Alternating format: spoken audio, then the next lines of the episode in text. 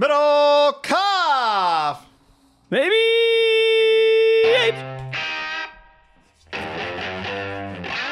Recording this podcast uh, and doing this YouTube live stream on Tuesday afternoon. We're supposed to be down in Santa Clara right now, but we're not. So here we are, John. Here we are. Welcome. Yeah, I mean, it, not mad or anything because we never got in our car and took the took the ride. Thank God you called me because there's a decent chance. I don't think I, I don't know if I would have checked my email. You know, was, I had about a 15 to 20 minute stretch where I was going to shower, put on some clothes, and take off. Yeah. Probably no email checking. No, I emails the. I mean, I don't get alerts on my emails. I think people that get alerts for their emails are insane people. Well, I check my emails a lot. That's But why you don't, don't get do a alerts. buzz ding No, for an email. Like I, you're a psychopath if you do that. absolute psychopath. But uh, yeah, I had a feeling because I just got it. I was ready to hop in the car. I was going to hit the PGA Superstore on the way down, so I was going to leave a little early down to Santa Clara, and uh, and I, I was just sitting at the desk, and I figured I should call you. People don't know what we're talking. OTAs. We were going to go down to Niners OTAs, give you our live reactions from what we saw, and uh, they got they got canceled on on Tuesday. So we'll we have plenty to talk about, but that's uh, that's what happened. So mandatory OTAs start next week. Where our plan is to go down for that. If, if they don't get canceled. It's one of those that was like at first I was like, damn, and then as the hours have gone on, it's like, ah, oh, not the worst thing in the world. you know, I'm like, you know, I would have stood there for an hour. They would have practiced on the other side of the field. You're I in know, this I little just- box. I like getting out, just hanging out on the grass, seeing you know, Yeah. seeing you, seeing pe- chatting up a few people, just max and relaxing. It's not three Yeah. hours; it's like an hour and twenty. No, you know, know, hit a there's something Starbucks. Special, something special about just s- that smell and that smell on the gridiron. Those pads. Well, actually, there aren't pads, huh? They're just in shorts and t-shirts. So uh, No. yeah, it's just guys running around. I, I think you and I uh, we appreciate you know as much as we enjoy the uh, comforts of our own homes and the proximity to the refrigerator and uh, our personal restrooms. You know, we appreciate that uh, sometimes we get to go out and go to the football stadium, and that's cool. So you know, I there's part of me that still loves that stuff. You know, that just appreciates I- how cool it is. One hundred percent. It's it's very cool, but at the same time, you know, we're doing uh, free marketing for them. Now we're in business too. You know, it's a it's a it's a win win partnership for every. It's not like we're doing them a favor, right? I mean, we're it's it's a win win for all of us. Uh, we're yeah, all in this I'm just thing saying I like together. it. That's all I'm saying. I like it. I, I do too. I like training camp more. Yeah, yeah, that is it's more real. But here we are, and so it's good to be here for everybody on the YouTube channel. We're glad to have you. Give us your questions, your thoughts, your takes, uh, whatever you got. If you're uh, on the YouTube channel, we've got a podcast. Uh, many of you may know that. It's in the description below. You can get on that. I had uh, And made if you're a listening to the while podcast, back we have a YouTube channel. So- a Facebook page, Haberman Middlecoff. Just to, I was going to post our stuff, and I I somehow ended up on Facebook this morning and realized like oh we, we had this little thing. Uh, sent out a bunch of invites. I think we're already over a thousand people that like the page. So if you listen to this, Facebook, I'll post podcasts and some stuff up there. I'll be getting a little more what to do with consistent at it. Yeah, we just got to use it like uh, we use our Twitter account, but more, way more people are on Facebook. So I thought, well, I gotta use, you know, Zuckerberg, you know, is Okay. living in a big house for a reason, guy. Okay. You know? Okay. You see him throwing the spear to Audioslave, uh, that video that went viral? No. Zuckerberg's a different cat, you know, that- but uh, I missed that. It's got a powerful product. I missed it. I heard him talk. Was that us? We were the other day. Heard him talk, and we're like, "That's his voice." Uh, was that him? Yeah, so hey, hey, uh, yeah. no, I don't think so. Haberman Middlecoff YouTube page, or uh, that too, but uh, Facebook page. A lot of pages. A lot of pages. Also, go to the iTunes page and leave us a review. In the review, you leave a question, any question, whatever you want. It can be rank your top five F1 drivers. Somebody asked me that my my neighbor slash uh, buddy Joe, who loves F1 and is big, he's Italian American, so he's big into the Ferrari team. And uh, he was like, who, "Who are your favorite drivers?" And I realized, John, I don't I don't know the Le- Leclerc. That I like that guy. Uh, runs races for Ferrari, red car. That's cool. But um, you know, any question you want, leave it in the mailbag. Bag alert, major bag alert. We'll be doing another mailbag this week, so get your questions in on the mailbag. You ever watch my movie with uh, Hendrix and uh, you know the dude? What was it called? Crash or Rush?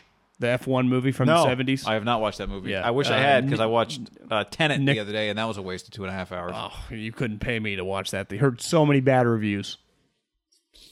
Can't recommend nobody. I need to enough. watch Tenet again, just as like uh, ho- just homework. But I, there's no way I'm going to do it. Well, the movies over Corona because they haven't made many new movies, we just we're kind of out, right? I mean, I, I have jumped back in to watch some movies from the 80s and 90s over the last six months. Just like I got nothing to watch. I should I read? Should I do more work? Sometimes I find myself doing that. It's like you know there is no TV for me to watch right I, now. I spent legitimately 10 minutes last night um, because an ad came on with Kevin Bacon. He's like floating in the pool. And turns out there's this website where you can go and just type in any actor's name and it'll tell you how many degrees to Kevin Bacon they are. And it's Yeah. really hard to get somebody who's more than three degrees to Kevin Bacon.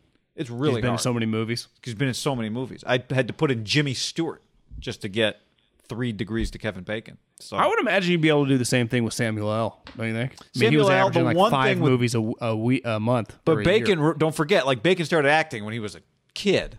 true. But yeah, Samuel L. Those too. goes been going pretty strong for about two decades though, doing a lot of movies. It's true. Uh, Connor on YouTube says sleep number promo code ham for the Niners players to recover from a torn Achilles every week. It's actually sleepnumber.com slash ham. We got to get that right. Pays the bills. Nicholas, why isn't anyone talking about Mo Sanu as the Niners wide receiver three? Yeah, John, why isn't anyone talking about this? Because no saw one him cares. last week, John, and I tell you, it was him and Jauan Jennings going head to head. Granted, half the Niners pass catchers weren't there, but I don't do this very often anymore, but it kind of got back to my roots. Argued with this guy on Twitter back and forth in the reply, so you know it wasn't public. I had tweeted last night that how good the Bruins Islanders series were or is was Hmm. Is or was? still going still going on. It's three two Islanders. Now. Oh, when's It's game seven? back to New York? Uh, well, it's three two. It's game. It's going to be game six. game in New six, York. when's game six? Tonight? No, because they played last night. It would probably be tomorrow. Would be my guess. Gotcha. Okay. Great, been a great series. Can't wait. Someone's who like, are your list your who are your? Someone's like, you had a show, you had a radio show in the Bay Area. You're telling me you didn't watch the Sharks? Like, no, I didn't watch Sharks. I never did. Uh, and I remember just, three I- people got mad at us once about it. I'm, I'm not anti-Sharks, but in, in this little business, we just watch what other people watch. Right. I, my really only quote unquote passion sport would be golf, and luckily we've been able to monetize that and talk about it on here. But like, I- oh, good reminder. uh, DraftKings game, U.S. Open next next week. I already kind of like. I saw this. I forwarded you just his Instagram, but Xander, San Diego guy, of all the quote unquote favorites, he's not like 12, 13, 11 to 1. He's 20 to 1. He's been playing, he's been in the mix the last couple weeks. I, I just think As 20 always. to 1, like for a guy to, I might put it $200 on him 20 to 1. He was in the mix. Remember Bryson? He made a late push. He passed Wolff last year. Mm-hmm. He's a good hard course player, and this is kind of his home turf. Now, that can backfire. He's a good late push guy too. It can backfired on Rory. Remember when he missed the cut? Yeah. so, uh, but I, I, I think Xander is going to be the guy. You know, Rahm has to self like he's not even allowed to show up till Wednesday. I didn't realize that Rahm went and got. Rahm found out he'd been exposed to somebody, so then he went and got the uh, the shot. Yeah, he got the shot on like Monday or Tuesday. Uh, can you help me out on this? I need I need you to to uh, vouch for me here. Tyler on YouTube says, "Guy, any thoughts on the Nets, who you said after seeing them in person weren't title contenders to you?" That is the exact opposite of what I said. I said after seeing them in person, I thought they were going to win the championship. Do you remember what I said? I think I agree with Tyler. You said they sucked. That is not true. I don't remember. I didn't even. I forgot you. I said. I saw them in person against the Warriors this year. I said I thought the Nets were going to win the championship. Tyler, that is a misrepresentation of of history. Well, you know, Blake is on. Uh, clearly went to Germany and got blood spinning because he's flying through the air, dunking on people. Do you remember It's the yeah, stat when they when when he left Detroit? The stat was he hadn't dunked since December of 2019 in an NBA game. Well, he's dunking now, guy, and he's dunking over dudes. Have you and he's like noticed- their fourth best player. He's he's a great example. Like NBA guys are doing what the NFL guys are. Like sweet players are wearing single digits. Like big guys are wearing smaller numbers than they used to. Like Blake. Like Blake's wearing two, right? Yeah, you, you're saying like David Robinson fifty, Charles Barkley thirty four, Shaq thirty two. Like they just used to wear like big numbers. Yeah, I'm just saying within the last couple. I feel like in the last couple of years, What was the dream? 30? 32? 32. Yeah, felt like a lot of thirties. I just specifically Blake wearing two and Andre Drummond wearing two, Well, what's the brow wear? What's is he zero or two? three. Yeah. So maybe I just some guy. I'm just some guys have historically worn bigger numbers, have gone smaller numbers. Just I don't know, very NFL. Because you pointed out to me the uh, Jalen Ramsey video, which I went and found, and the guy looks sweet. He's wearing five now. I think it was his college number. Louis Riddick, I remember, hated him coming out, thought he was going to be a bad player, couldn't cover. Uh, don't ever forget that when you hear Louis talk about all his hits because that's a miss. Uh, Jalen's pretty good. Part of it was like, I don't think he has the man to man skills. Like, actually, he does. What do you think is worse? Missed it on Jalen or uh, not like a Nick Bosa? I like I didn't like Nick Bosa out of counterculture, oh. and I just so it was just counterculture. Gotcha. So yeah, it was very similar. hey, missed a season, It's- but I was wrong. I was wrong. Was I'm good. waiting. I, it's, it's a good call. If he misses a couple years, you should come all the way back around with an "I told you so." Again, I I uh, I, I can I, I don't know if it's uh, if it's racist. I can just be anti-white guy super high. I, I didn't like Joey. I remember when they took Joey three. I was like, what are they doing? I just question. Now those guys are exceptional. I mean, I, I didn't like Christian McCaffrey. I thought he was going to be Julian Edelman. I mean, maybe you did. Maybe there's a pattern here. Yeah. I'm the a pattern. opposite of, you know, I guess what Twitter tells me that I actually am. Yeah, you're. um I don't know. You know what Anti-white always say? Yeah, yeah, yeah. Well, that's like the other day. Somebody texted me. Some Anti good looking rip white guy. Van Gundy was said that uh Jokic is like. No, he said Doncic is sneaky fast.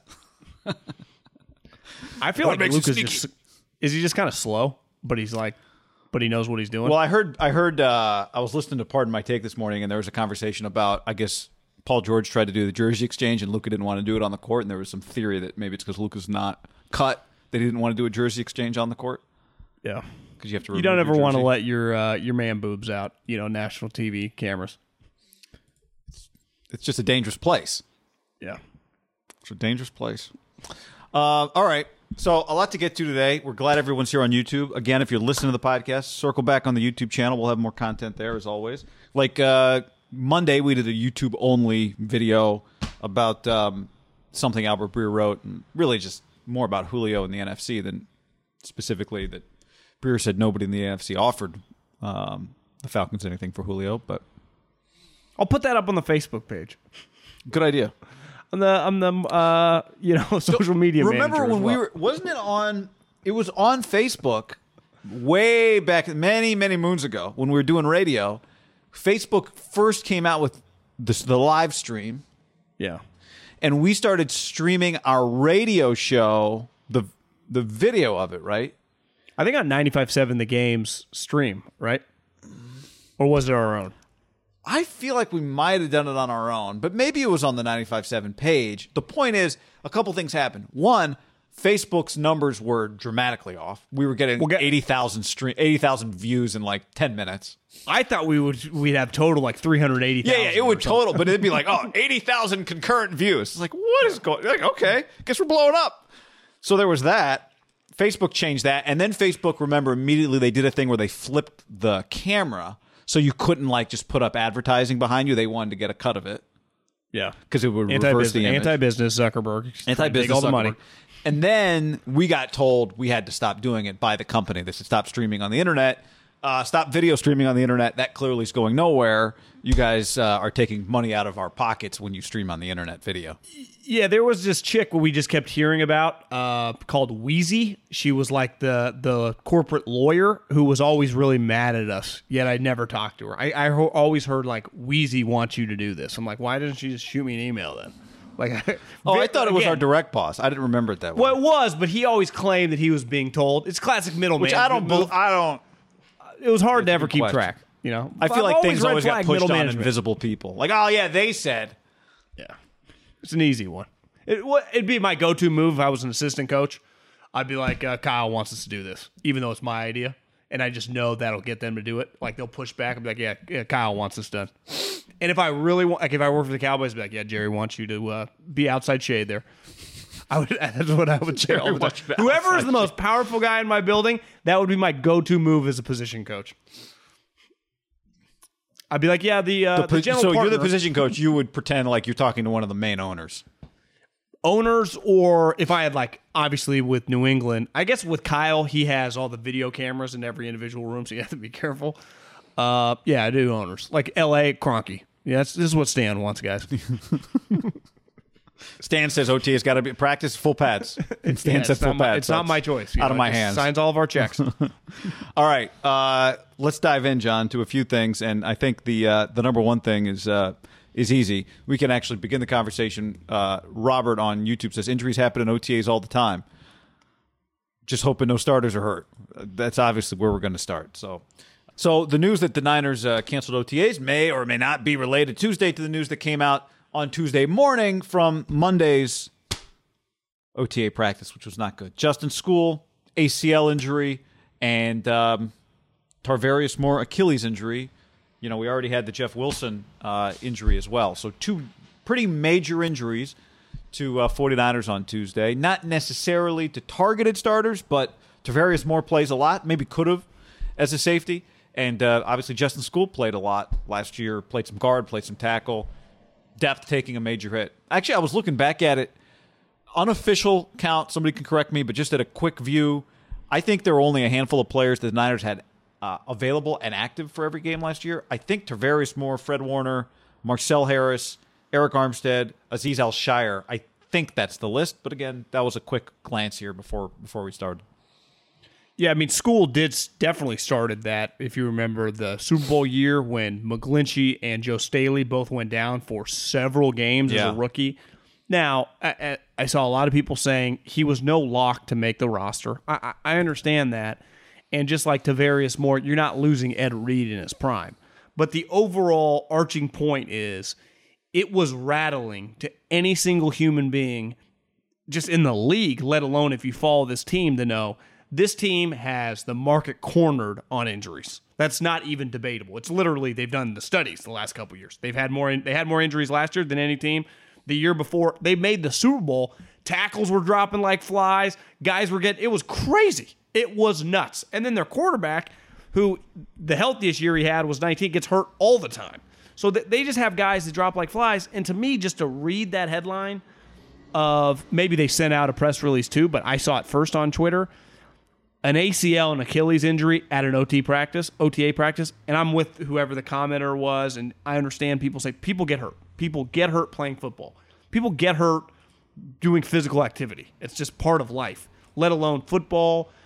In the off season, I would say the two go-to injuries are you're not going to tear shoulders, right? You're not going to have uh, labrum tears because you're not tackling. You're going to have Achilles and you're going to have ACLs. That is not abnormal. Hell, the Niners, it happened once upon a time to Crabtree. Remember that was probably the most eye-opening Achilles in a in an offseason.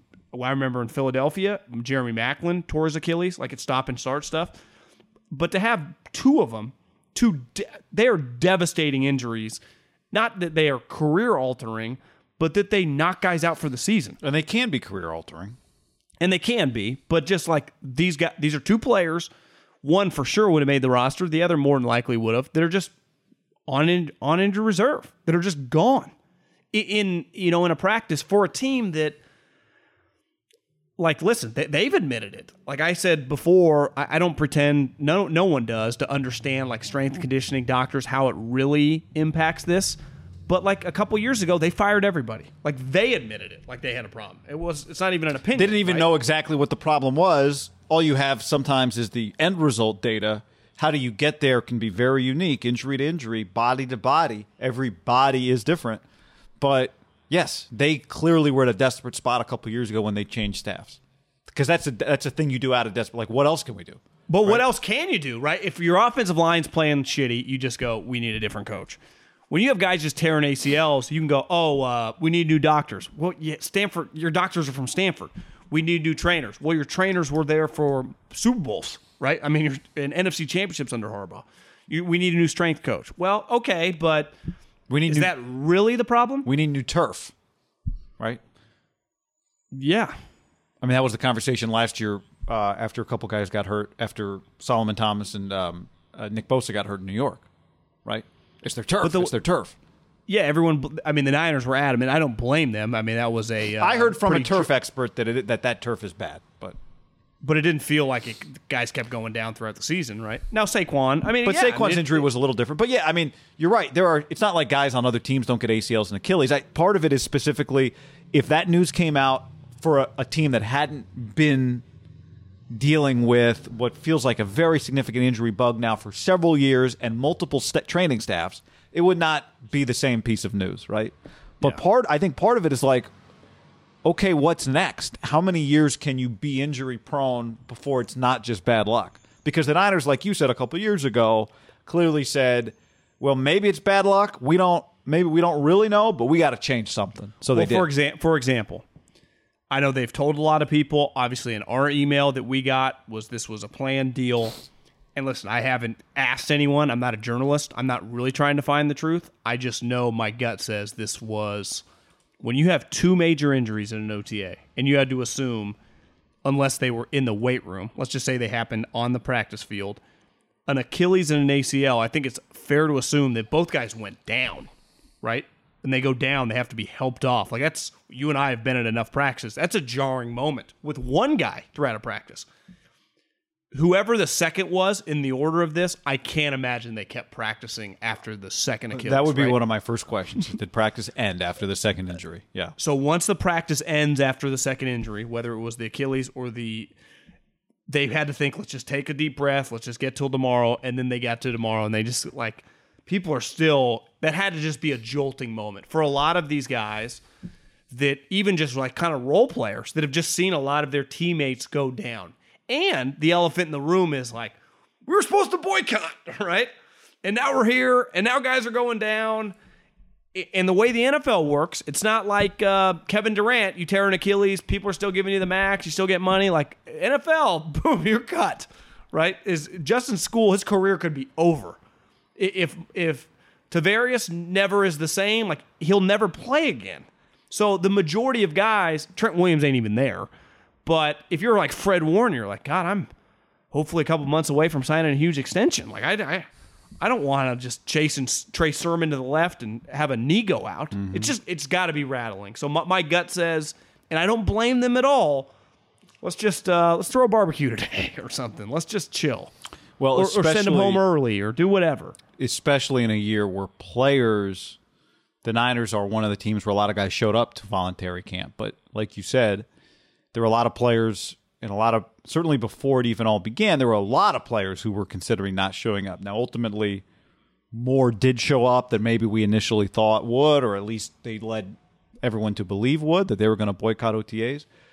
But if you're those players, if you're one of those guys who was on the fence and decided to show up, I wonder if part of it is maybe I wasn't going to practice today anyway, right? Now, ultimately, and you and I were talking about this before we hopped on, is let's just say hypothetically, and we don't know. By the time you listen to this tomorrow, there might be highlights. Well, I guess there won't because the media is not allowed. But let's say they don't practice again.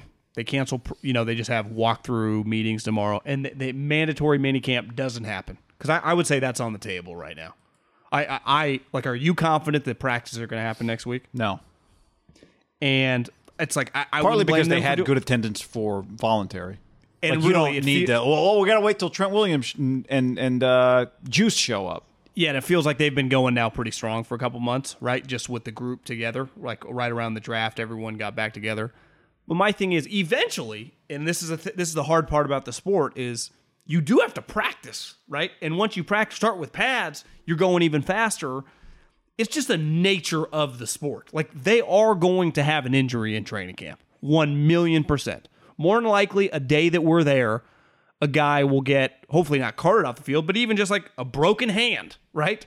Just uh, a strained, a dude running a go route grabs a hammy. Like it's just that's that happens at every camp. I, I, I used when I first got in the NFL, my job was to ch- Rotoworld and just input injuries, and it was just like training camp was insane. It was like God damn, it never stops. So it's it's gonna be is everyone gonna be like happening again when Aiyuk has a hammy August first, right? Ultimately, is that, would be the reaction? Yeah. yeah, but it might not even be that big a deal, right? That's just football, right? Because this If my that point specific is, player gets that is- specific injury, but he had, field- but he had, it happened to him before. that's why I'm saying if Brandon Aiyuk gets a hamstring. but you agree it's coming. Like they're going to have an injury in training. Well. I mean, th- this is the part you can't hide from is you're playing football. Like eventually you cancel some practices, maybe you cancel mandatory OTAs, but eventually you got to play football, right? like eventually Nick Bosa's lining up as your starting defensive end, and he can't just do it week one. That can't be his first time in pads, right? He's going to practice. Well, did you hear? Uh, I know you heard it because you mentioned it. I don't know if you mentioned it on the podcast the other day or you mentioned it just when we were talking. Julian Edelman's appearance on Chris Long's podcast, and one of the things they talked about was the game that New England played last year on, you know, no notice. Was that on a Tuesday or a Monday? I think it was a Tuesday, wasn't it? Or a, maybe it was a Wednesday in Kansas City. What was the deal on that one? They played the weirdest game, yeah, because Cam was out and they pushed the game back. It was a weird. I remember they did a Wednesday game. And one thing he said was, "We flew in day of remember the Bel- game." B- Belichick? Yeah, that was. Remember they were like down three points at halftime, Yeah. and he was like, "This is the greatest game Belichick's ever coached." And Julian it was. It was said- remarkable. But one thing Julian said is that it was he's like I've never been so tight for a football game. Like I just was not prepared to play that game physically, my body. Right? There is an element now that's a specific short-term buildup. We're talking about a longer-term buildup. Last year, last year was unique with some of those weekday but games. but the point is just you can't just walk onto the field cold and start playing the sport. That's the point. the, the NFL was pretty cold blooded last year. Like we're getting these goddamn games in. blooded. We're getting these. What day in. was that game? I, I feel like the game was I like think it was. I think it was a Wednesday. The Chiefs played multiple Tuesday. well, there was a Wednesday Ravens games. Wednesday game, right? Last year. Maybe that game was Monday, but it was supposed to be Thursday. Something weird happened. it was something extraordinarily weird. Yeah. anyway, um, I don't I don't know in the short term what you do about this, but I do know I under normal circumstances I would chalk it up to these are just things that happen. This is the sport. It's luck, but you know you just you, you are on high alert with this team given how frequently it's happened to them. Guy, who doesn't like a Wednesday one o'clock Chiefs Patriots or Ravens Browns at two o'clock on a Tuesday? But but like on on three days notice, that's what I'm looking for. I want a surprise NFL Wednesday game. I don't know if that's ever happened. Again, I love I love when the element of surprise is there for the coaching staffs. Like they've only been practicing for Tuesday, uh, for since Tuesday for Tyreek Hill. They thought Well, they were going to be Cal, playing when the did Cal Falcons last year decide to play UCLA? Wasn't it like Friday night and they played them Sunday morning? Played them Sunday morning at 9 a.m. They lost. Sunday morning well. at 9 a.m. at the Rose Bowl. They were my sleeper to win the division. They were a lot, a lot of people left Cal last year. Luckily, that Pac-12 season even count really. Uh, I I view it very. It's difficult for me to view the like defending with all. I love Oregon. All the defending Pac-12 champs is the Ducks. After remember Washington couldn't even play in the championship game. Like Yeah, some weird shit was going on. John, let's tell the people about wineaccess.com slash ham. Wineaccess.com slash ham gets you 20% off and access to one of the greatest collections of wine you can find anywhere on the internets. Guy, wineaccess.com, 20% off. Here's the thing sending people gifts puts smiles on faces. Alcohol also puts smiles on people's faces. Imagine if you could combine the two. Send alcohol as a gift because wine, wineaccess.com. Only 1 in 18 bottles on average makes it to wineaccess.com slash ham. Right? That's just because they have such a stringent uh, deciding factor to get on the website because they only have the best. And when I'm talking the best, I'm not talking like $500 bottles of wine. You can find that if you're looking for it. You can also find $15, 20, 30 dollar bottles of wine. Send a dad, send a brother, send a college roommate, send your wife or girlfriend. She doesn't even know it's coming. Like, honey, something's at the door. And then all of a sudden, six bottles of cab or pinot, whatever she likes, she'll be happy. You'll you might get lucky that night because of wineaccess.com slash ham on us. You can thank us later. You don't even need to thank us. Just go use uh, the website. Yeah. That's do enough thanking. That's right. Uh, I don't know anything about wine, but the beauty is every bottle that you get comes with a breakdown, tells you about the bottle, tells you what it's good with. Use it with fish, cheese, whatever. Uh, so you can be sending it to somebody cheese. who doesn't know, and it's a little educational as well. But I'm with you to be able to send, and I've done it a few times. You've done it a few times, like six bottles with the 20% off. There's also a point where it's not that hard to get to the free shipping. So you can basically you pick the right, but you could end up sending like six bottles of wine to somebody for around a hundred bucks, which is a pretty significant gift for not as significant an investment. Trust me, as someone who has sent it and gotten the thank you, as have you, you blow someone's mind when you throw them six bottles of wine, and you don't have to send them six. You can send them one bottle, two bottle. You can order it for yourself. Father's Day is coming up. You mentioned that, so that's a great a great option. But um, you know, we're, we're big fans of wineaccess.com slash ham. Big fans. Wineaccess.com slash ham. Go use it. 20% off. 20% off. Go check them out. butcherbox.com slash ham and another special deal free for a year you get salmon chicken breast or steak tips in every order for a year plus an additional 20 bucks off right now at butcherbox.com slash ham been telling you about it for years been eating it for years on a regular basis. Easily find high quality meat and seafood you can trust 100% grass fed beef, free range organic chicken, pork raised crate free and wild caught seafood. Always be prepared with meat in the freezer when you get butcherbox.com slash ham delivered right to your doorstep with free shipping. ButcherBox is offering you free for a year plus an additional 20 bucks off either salmon, chicken breast, or steak tips in every order for free. Sign up today at butcherbox.com slash ham and use the code ham to choose your free offer for a year plus get $20 off your first order. What's up, everybody? It's your old friend John Middlecoff. I'm here to tell you about our friends at Game Time. Here's what I need you to do go to your smartphone, download a little app called Game Time. Baseball season's in full swing. Oracle Park. Been there a million times. Never doesn't live up to the hype. Go get yourself some garlic fries, a brewski, maybe uh, some ice cream. They have very good Ghirardelli ice cream there. And when you do that, promo code HAM. So download the Game Time app. Your first pair of tickets, promo code HAM, H A M, save $20. The A's, only going to be in the Bay Area for the rest of this season. You probably can basically go for free just buy a pair of tickets to any baseball game. They also have comedy shows if you want to check one of those out or concerts. Game Time app, promo code HAM, save yourself $20. We don't even need a thank you. Just hammer that promo code. After the end of a good fight, you deserve an ice cold reward. Modelo is the mark of a fighter. You've earned this rich golden lager with a crisp, refreshing taste. Because you know the bigger the fight, the better the reward. You put in the hours, the energy, the tough labor. You are a fighter, and Modelo is your reward. Modelo, the mark of a fighter. Drink responsibly. Beer imported by Crown Port Chicago, Illinois. You have one unheard message. Hi, I was calling Current, the influencer marketing platform, but I think I just got redirected to a bunch of people listening to a podcast. Well, anyways, I was calling Current because I was told they could help get my brand set up on TikTok Shop and even build out an affiliate program of content creators promoting my brand. And even have those content creators go on live streams and promote my product there. Wow. I could really use Current. I also heard that the brands they work with are making millions in sales. I guess I'll just go to their website at current.tech. Okay, so here's the deal. We're gonna do. We have to sometimes in um, trying times, John. You have to have a a sense of humor. Not that this is funny, but we thought we would do.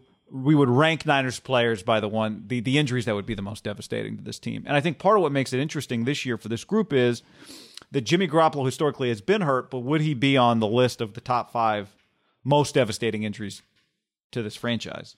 And I think the debate probably comes in around number five. But would you agree with this? In some order, these four guys Kittle, Bosa, Trent Williams, and Fred Warner. Would you agree or would you argue with any of that? I'm I'm in. Or would you put I like Jimmy? it. I mean, the fact that Trey Lance is on your roster, obviously, in any given year, you you you don't. Jimmy Garoppolo playing well is probably the best thing for this team this year.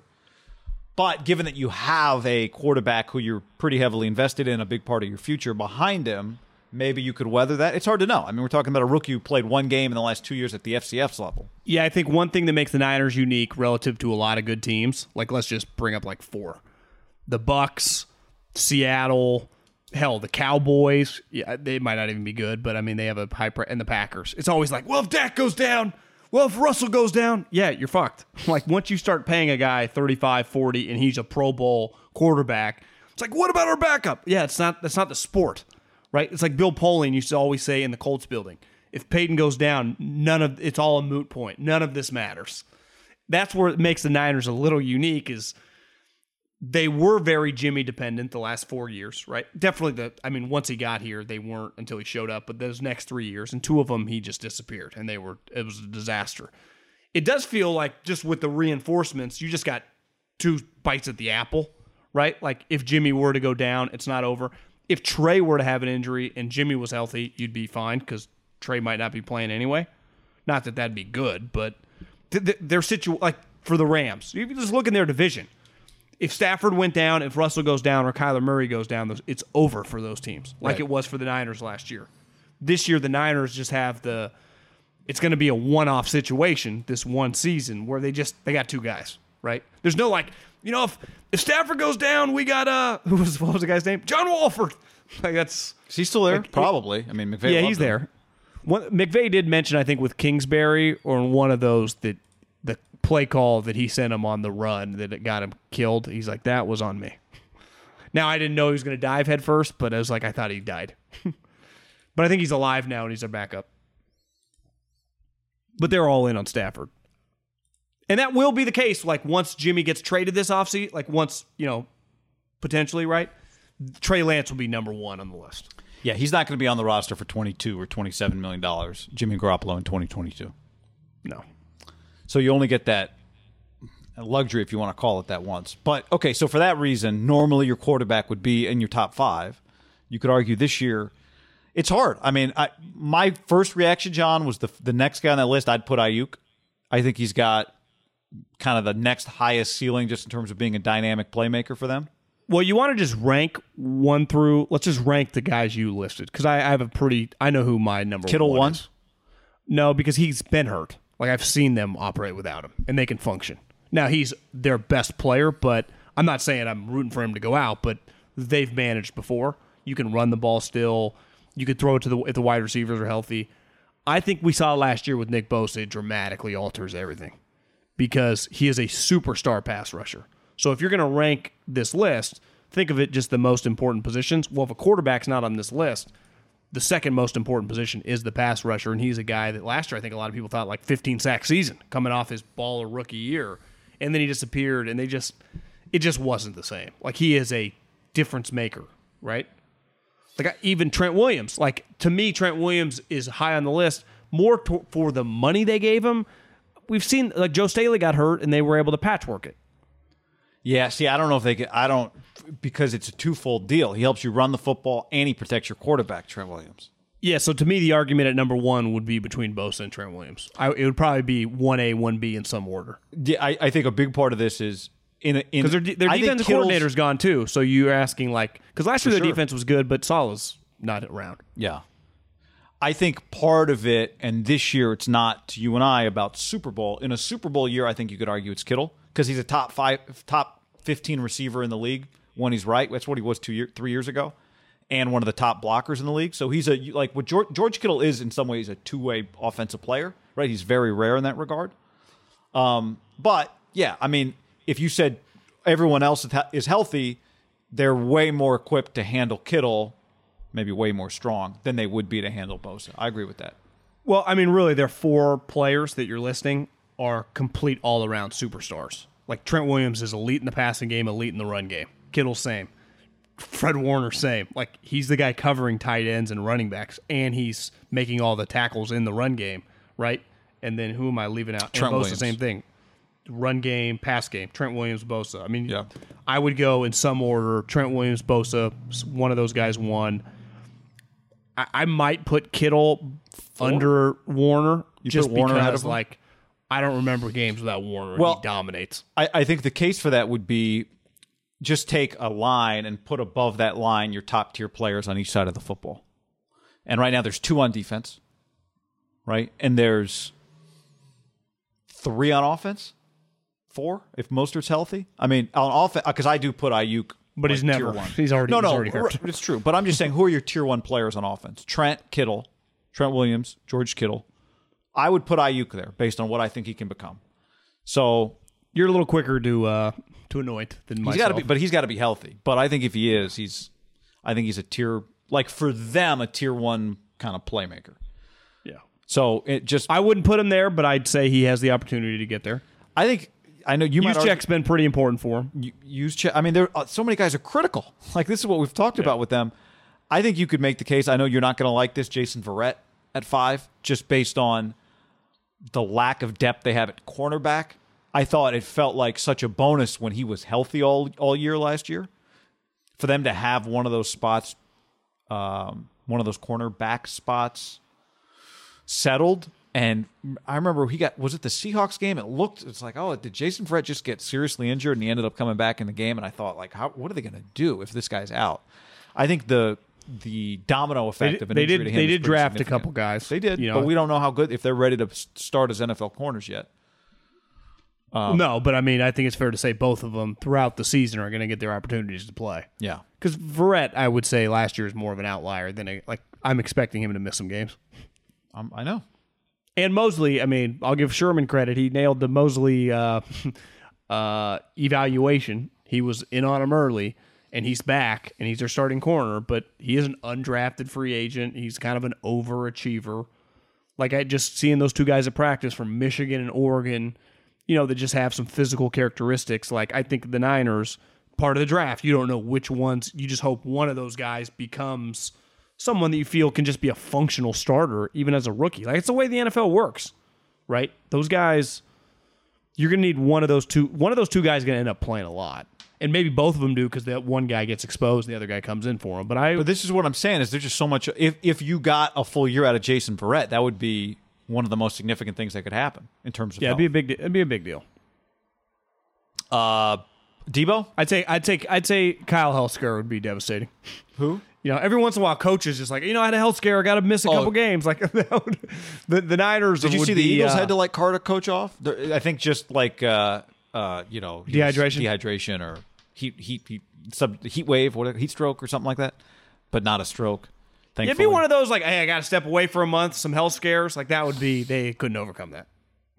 that would be significant. Like so, certain teams, you know, like the Ravens could just they would just not saying ideally you I'm not rooting for any coach to go away, but there are some teams that would be even Seattle like with Pete just kind of st- st- stomping around, right?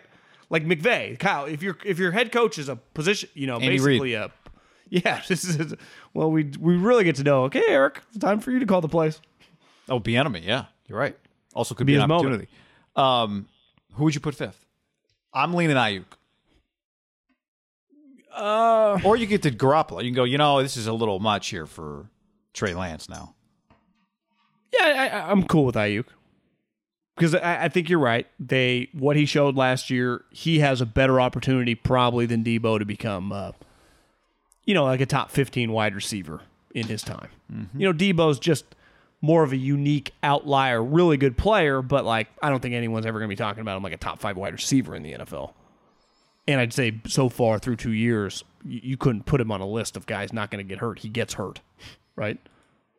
which would feel like found money if you played 17 games, 16 games. part of also being a good team, I mean, I'm not some diehard special teams guy here, but your punter and your kicker, when you're just playing big time games against big time teams, like those two guys, the dude from Utah and Robbie Gould, part of usually good teams, their special teams Mitch unit, their kicker Wishnowsky. and punter are good. Yeah. I like Mitch Wishnowsky. Yeah, I do too. The the other thing with Aiyuk is you didn't, you know, Brandon Aiyuk, you didn't draft this guy in the second round, even the third round, the fourth round. Like you drafted him in him. The first round. So, like to talk about him like you want him to become a tier one, top fifteen receiver in the NFL. That's he's your number first round pick. That's the way we should Well- talk about first round picks. I think we don't we talk about like top 15 picks different than we do in the 20s. We just like assume like a pick in the 20s is closer to like a guy picked 50. Well, reading about why the Ravens like, yeah, once the Ravens got Bateman, they weren't that interested in Julio.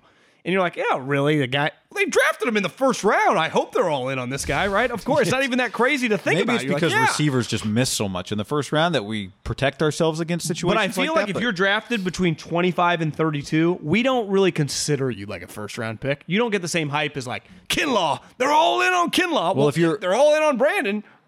if you're a quarterback drafted in that range, we we like, oh well, you're a it's a value pick, right? Yeah. We don't view you like a top because if you're a quarterback who really is a number one level pick, you go in the top ten. Unless you're in Philly, then they're all over you. If you're like Jalen Reagor, pick 22, they, they approach you like you're the third pick in the draft. Well, part you better produce. Yeah, yeah. Well, no doubt. But part of that is like Jalen Reagor. There's guys that got drafted after Jalen Reagor that were better than him last year. You know, Brandon Aiyuk being and Justin Jefferson. Justin Jefferson went after Jalen Reagor. Like, thank God for Brandon Aiyuk, he went after Justin Jefferson. But you know, I I saw a stat today. Part of Aiyuk too is he's compared to just his whole crew, right? That whole group. Like he's just and those guys really are going to good keep shining. To, yeah, but he's been good compared to that group, right? No, he has. Jefferson's the only. Jer- yeah. I mean, Henry Ruggs did not have a very good year.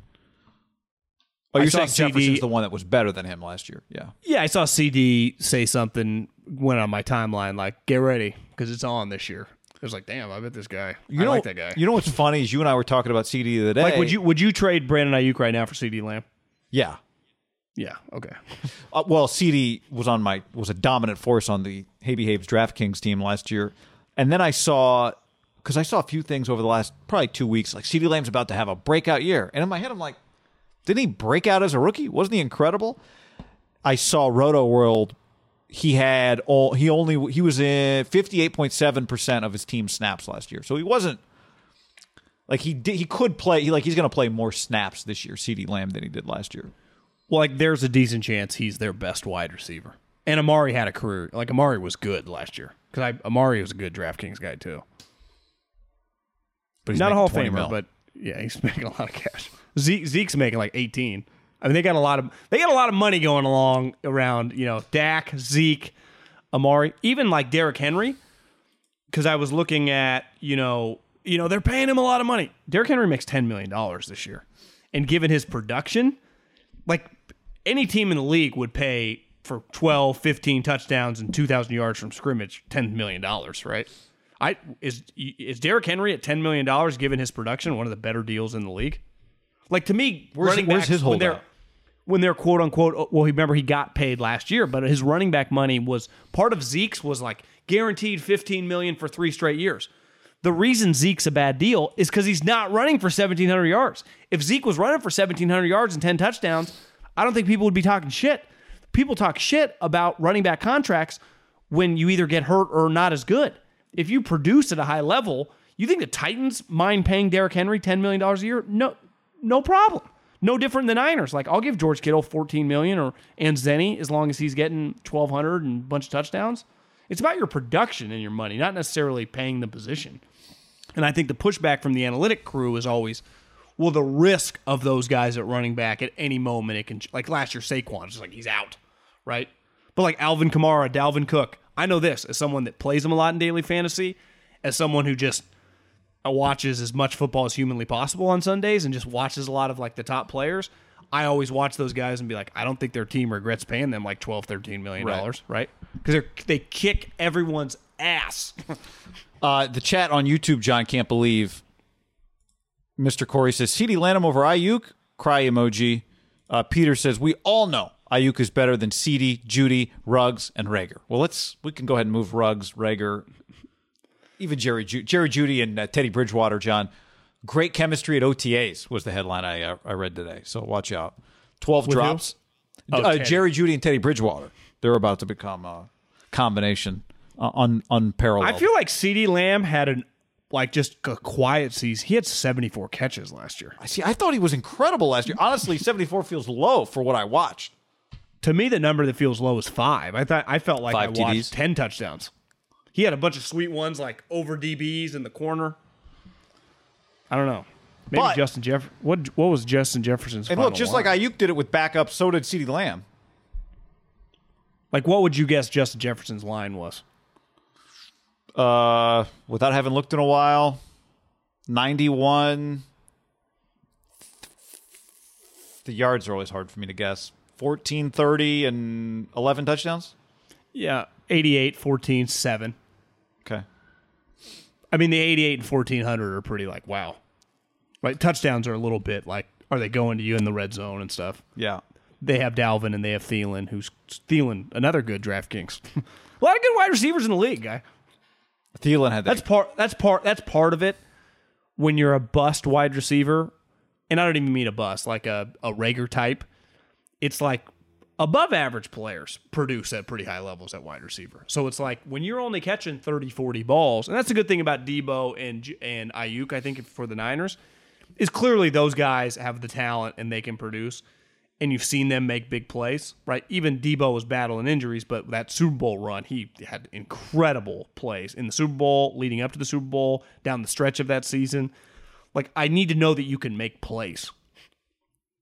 And sometimes I think making plays, it feels like their numbers are bigger than they are. You're like, God, it felt like the guy did everything. And you look, you're like, he had 57 catches on the season Because if you have 15 enormous plays through those 55 catches, it can feel a lot bigger. Yeah. That's why Justin Jefferson, I'm with you. I would have guessed like 14 touchdowns.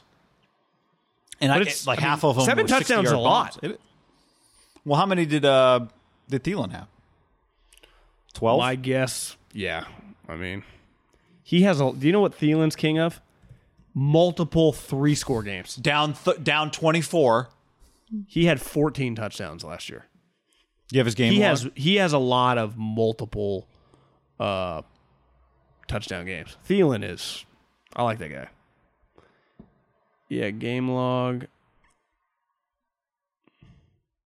Just nerding out on Adam Thielen. Well, I mean, to me, the, the whole offseason can be us just reading. One, two, Just three, guessing stats. four. He had four multi-touchdown games. I mean, that's eight right there, right? I mean, that's a, you have four multi-touchdown games. That's a pretty big deal.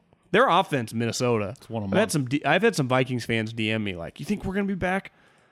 I'm like, "Well, I'm not betting against you because your defense can't be as bad as it was, and your offense is just good."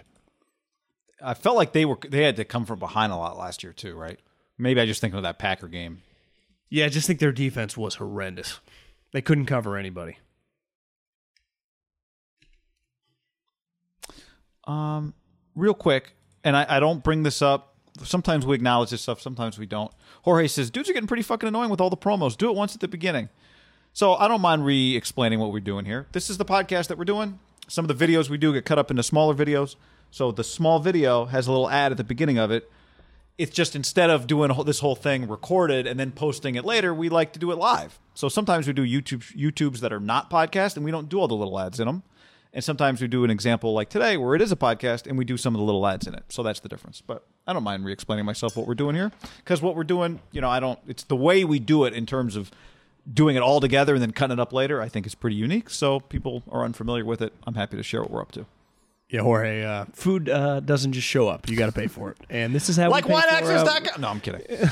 room and board, buddy. Speaking of food, John, you know what goes great with food? WineAccess.com slash ham. All right. Uh, next up, Rodgers didn't show. We're going to do a video about that. Among other things, as it relates to the NFC, maybe we should do. Maybe we should do one day. We just do a show where the whole show is just us guessing stat lines. We just we, no one goes to Pro Football Reference ahead of time, and then we just guess stat lines the whole show. Feels like that'd be a tune out about 10 minutes in. I don't know. I, I'd watch it. Maybe I wouldn't. So, uh, mandatory camp started for the Packers, John.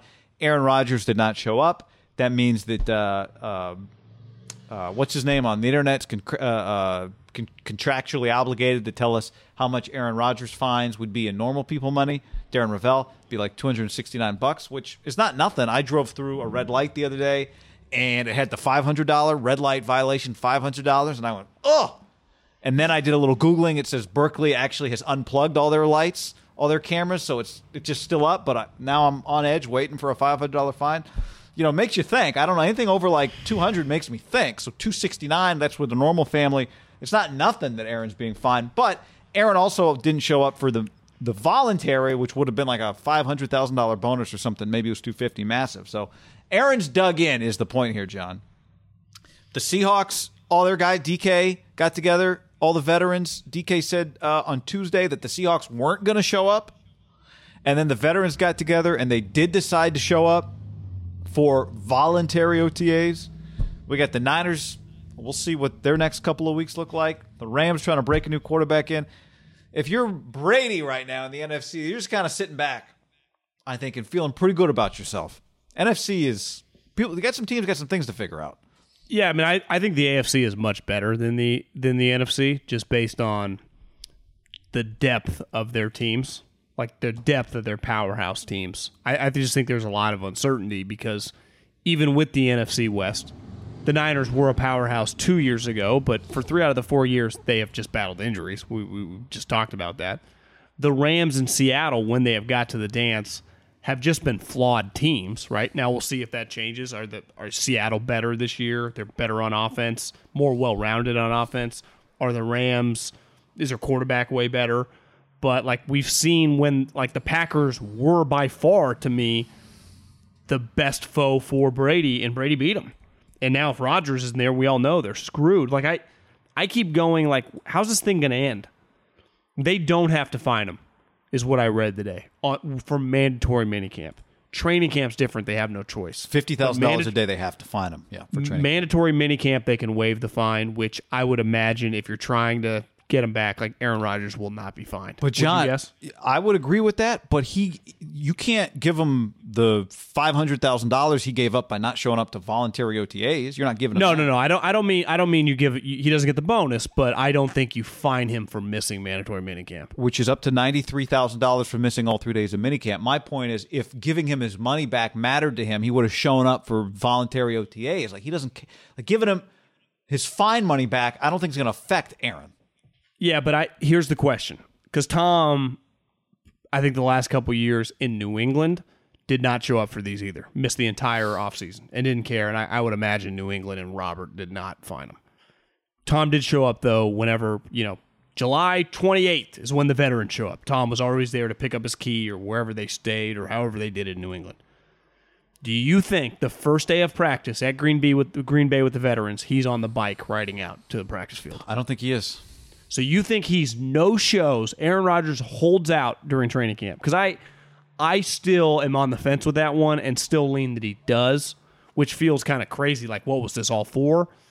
But I don't. Maybe it wasn't really for anything.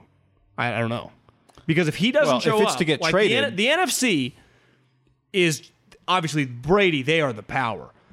But it's pretty freaking wide open. Like the thing with the AFC, what I've been saying is like obviously the Chiefs, the Bills are awesome, the Dolphins are solid, New England's going to be better. We know that the AFC North has three playoff teams. Fuck, the Titans just added Julio Jones. They won the division. The Colts just got Carson Wentz. They they could be good. I mean, it's just the Chargers. People like think they are like a sleeper, you know, Super Bowl level team if the coach is good. The Raiders are just solid. Herbert Herbert showed back up with long hair.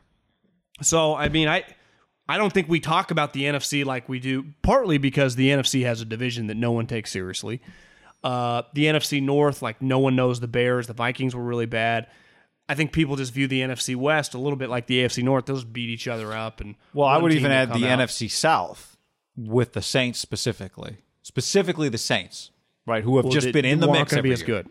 Drew Brees is washed up. Yeah, the, uh, Taysom Hill's not a quarterback. Yeah, they won twelve games last year. And Drew Brees So was there- washed up, and Taysom Hill isn't a quarterback, and they still won twelve games. I mean, there's a chance beside Tampa they don't have another double-digit win team, right, in the South. Yeah. Panthers could win six, seven games. Same with Atlanta. The Saints, I mean, they'll be good, right? Just because they the coach, the talent on the roster. But could this be a nine and eight season for them? Such a weird number, nine and eight. Such a weird record still. But yeah, now, I- I, do, I do think I, I'm keeping an eye on Jameis. Like, I, I think that one thing I read probably last week is that Sean Payton has been adamant that it's like we have not named a starter. We will go into training camp. These two guys will battle it out. So that, but that to your point, that's not a. You never want to be like that, right?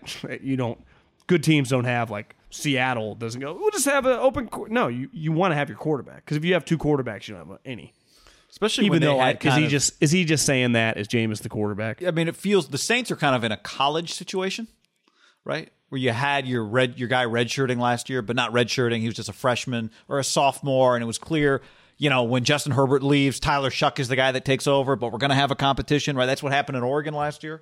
Do you know what? Do you know actually a better analogy for college? Because he's a starter, like Kyler Murray started at Texas A&M. He transferred, and he got he. It was one of those pre the new rule. He had to redshirt because that's what happens when he transferred, and it kind of reset and get his priorities right. Like if you were at Oklahoma, I bet that year with Kyler Murray, like so, there was just like reporters writing sweet stories about this guy. Yeah. They think he's going to be awesome. He's playing baseball. They love him. Kind of like what was going on with Jameis. And now it's his time to shine. Because he was, in fairness to Jameis, the number one overall pick, national champion at Florida State. Like his resume is got a little weird that last year with the pick sixes. But he's one of the most unique pro athletes we have, given his skill But he's set. but, Yeah. but he's good. I I mean, let me rephrase that. He's talented. he has the ability to be a top a top half NFL quarterback, maybe even a top I know this. the- it is I a top half. it is a major, major curveball for the NFC if Rodgers somehow f- pushes his way out of there. Well, right. Yeah, and part of that depends where does he push himself to? Does he push himself to the AFC? I think that's where he'd have to push himself to, right? Well, that's where that's his two teams that he's got on his list apparently are there. If that list is still active, or if he Yeah, updates you know, list, it's weird with the list. Like, wh- where's that the list gone? Like, why aren't we talking about that? I don't know. But why do you think I kind of mentioned it, but give me the theory you gave me before we started the podcast on why the Seahawks vets got together and decided to show up. Well, I think it's human nature. If you're in a high level industry and you see other people in your industry that you're competing against, and in most normal people's lives, it's for, you know, sales or business. In football, it's for wins. These guys live on social media.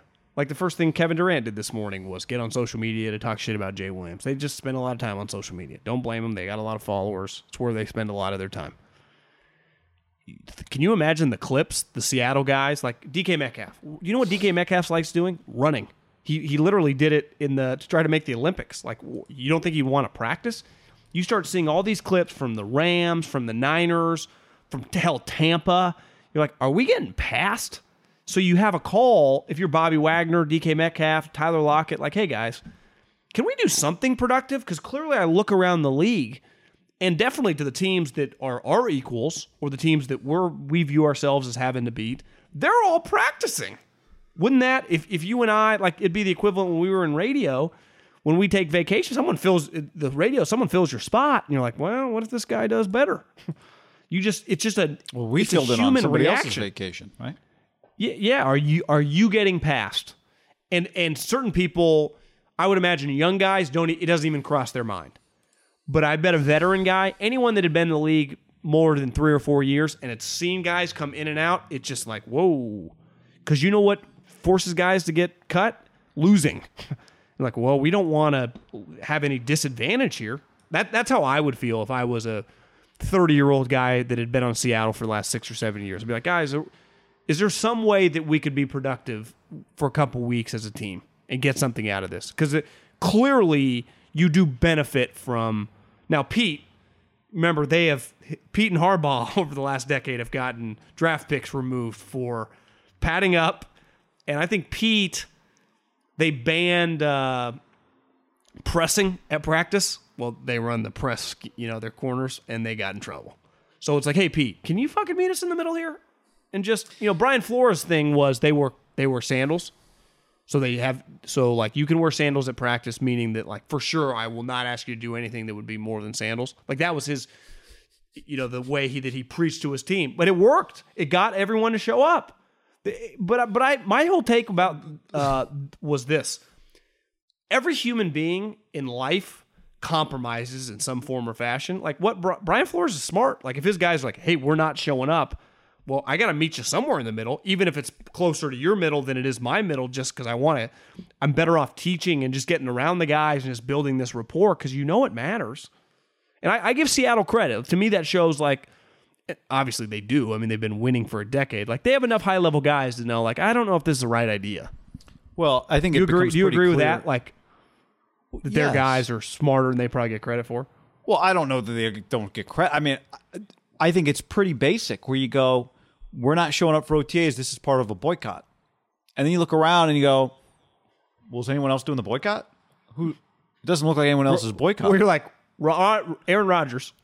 This isn't even a boycott. This is just some people aren't showing up, but there's no boycott.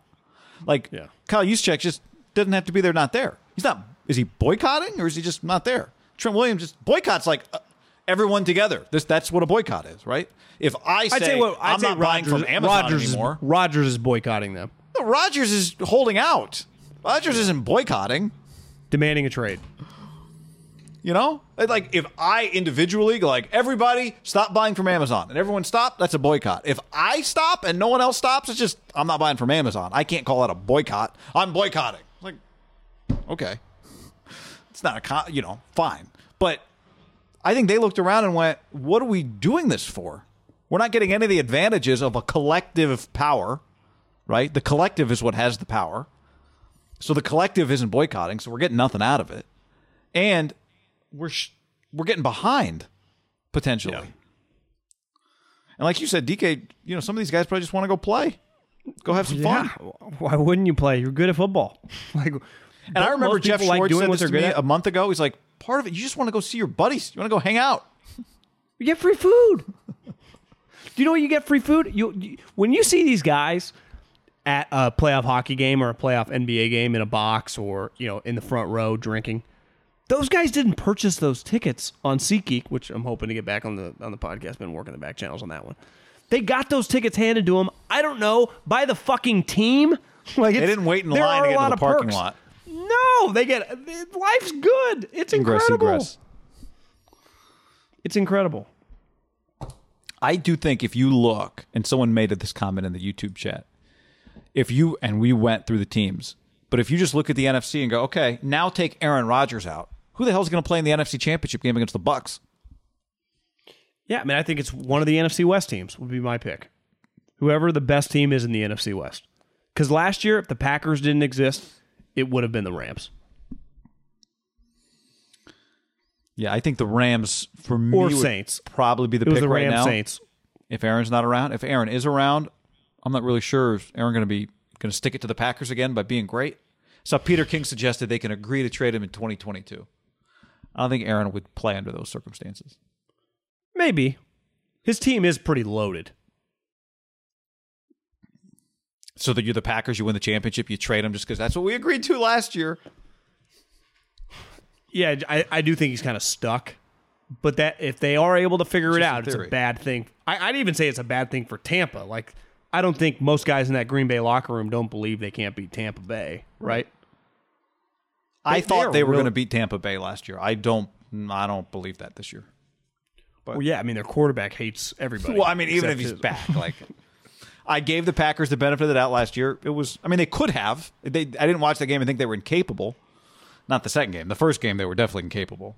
I, I do think things change fast though. Like That's true. watching the Bucks uh, Nets, I would have said that I don't know if the Bucks are going to win, but this thing's going to be just an old school '90s. Go seven games. All the it's been blowouts. Most of the NBA playoffs have been blowouts. Like it's Most teams who get hyped Where are your good games? Pull it off. Here's uh, how many possessions did Giannis guard KD? Do we have a number on that? uh, I I, I mean I wasn't. Somebody tell me. I mean, my thing is just there's like three humans on the earth that look like those two. You would think, you know, you'd guard them.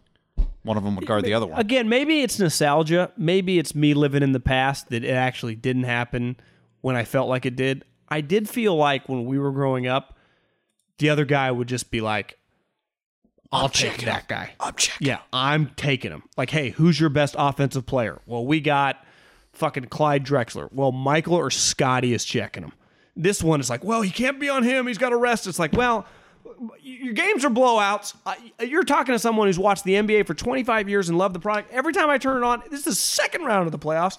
Blowouts. I thought, Sun, I thought the Suns game on? was good till like the th- mid to the third quarter. Uh, The first half was excellent. First time, half time for everybody to come around on my guy Chris Paul, John. We're getting close. Getting close to be undeniable. Chris Paul's a winner. John, let's tell the people about NetSuite. NetSuite.com slash ham. You're running your business on QuickBooks. QuickBooks, more like quicksand. The bigger your company grows, the faster you sink with outdated software that just can't keep up. Go to netsuite.com slash ham right now for special financing. Some would say financing. Yep, they help you automate your key business process and close your books in a fraction of the time. Think days, not weeks. In fact, 93% of organizations increase visibility, control over their business since making the switch from QuickBooks to NetSuite. Right now, NetSuite is offering a one of a kind financing program only for people that are ready to graduate to the big leagues and get away from QuickBooks to NetSuite. Head to NetSuite, N-E-T, S-U-I-T, E dot com slash ham. NetSuite dot com slash ham. Netsuite.com slash ham. Special financing uh, for you want to graduate from NetSuite to NetSuite. NetSuite dot com slash ham. netsuite.com slash ham. This is the smell of the leftover tuna fish sandwich you left in your lunchbox over the weekend in a wimpy trash bag. Whippy, whippy, whippy! Blech! And this is the smell of that same sandwich in a hefty, ultra strong trash bag. Hefty, hefty, hefty! Ah, smell the difference? Hefty Ultra Strong has Arm & Hammer with continuous odor control, so no matter what's inside your trash, hmm, you can stay one step ahead of stinky. And for bigger jobs, try the superior strength of Hefty Large Black Bags. When you need mealtime inspiration, it's worth shopping Kroger, where you'll find over 30,000 mouthwatering choices that excite your inner foodie. And no matter what tasty choice you make, you'll enjoy our everyday low prices, plus extra ways to save, like digital coupons worth over $600 each week. You can also save up to $1 off per gallon at the pump with fuel points. More savings and more inspiring flavors make shopping Kroger worth it every time. Kroger, fresh for everyone. Fuel restrictions apply. Save big on brunch for mom, all in the Kroger app. Get half gallons of delicious Kroger milk for 129 each, then get flavorful Tyson natural boneless chicken breasts for 249 a pound, all with your card and a digital coupon. Shop these deals at your local Kroger today or tap the screen now to download the Kroger app to save big today. Kroger, fresh for everyone. Prices and product availability subject to change. Restrictions apply. See site for details.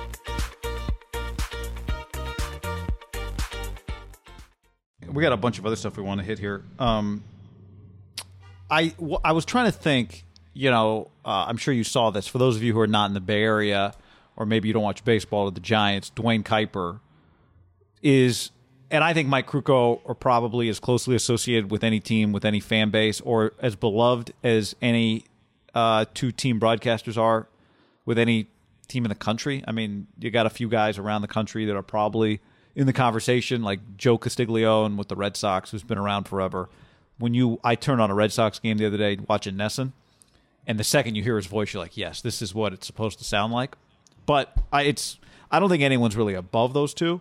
And Duane's had some. He announced this week, he, Monday, he's got some health issues. He's going to miss some games, needs chemotherapy, and so a lot of people have been wishing him well, as we would. But I was, as we do. But I was thinking, what, uh, what, what could we add? Just he is. Here's what I would add about Duane Kuiper. He is. Are you yelling at people on uh, on the chat? I just res- I responded to a chat. I'm listening. Uh, Clay is Clay's definitely the guy that came to mind. I think Duane. The one thing I would say about Duane is is like he's as cool as you think he is. Um, I haven't really, I haven't hung out with him. I think we probably interviewed him a few times on radio, but over the years, I've been around the park quite a bit. Whether I was many years ago doing the Grizzly games, I would come to the ball, come to AT and T at the time sometimes, um, or when we were doing radio and you would just pop around, or when I was doing some A's games and um, I would go to the ballpark. Just over the years, going to the ballpark, not every day. I'm not an every, was never, you know, a beat writer, wasn't an everyday guy, but I'd go around enough that I would say hey to Duane here and there every time I saw him, and he'd always say hi but I would just watch him sometimes.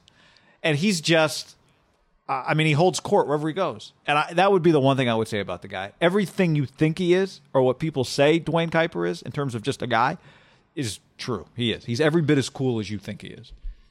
Yeah, I mean, I I've only lived in one other major city that had big time teams, and I I don't. They did not have this.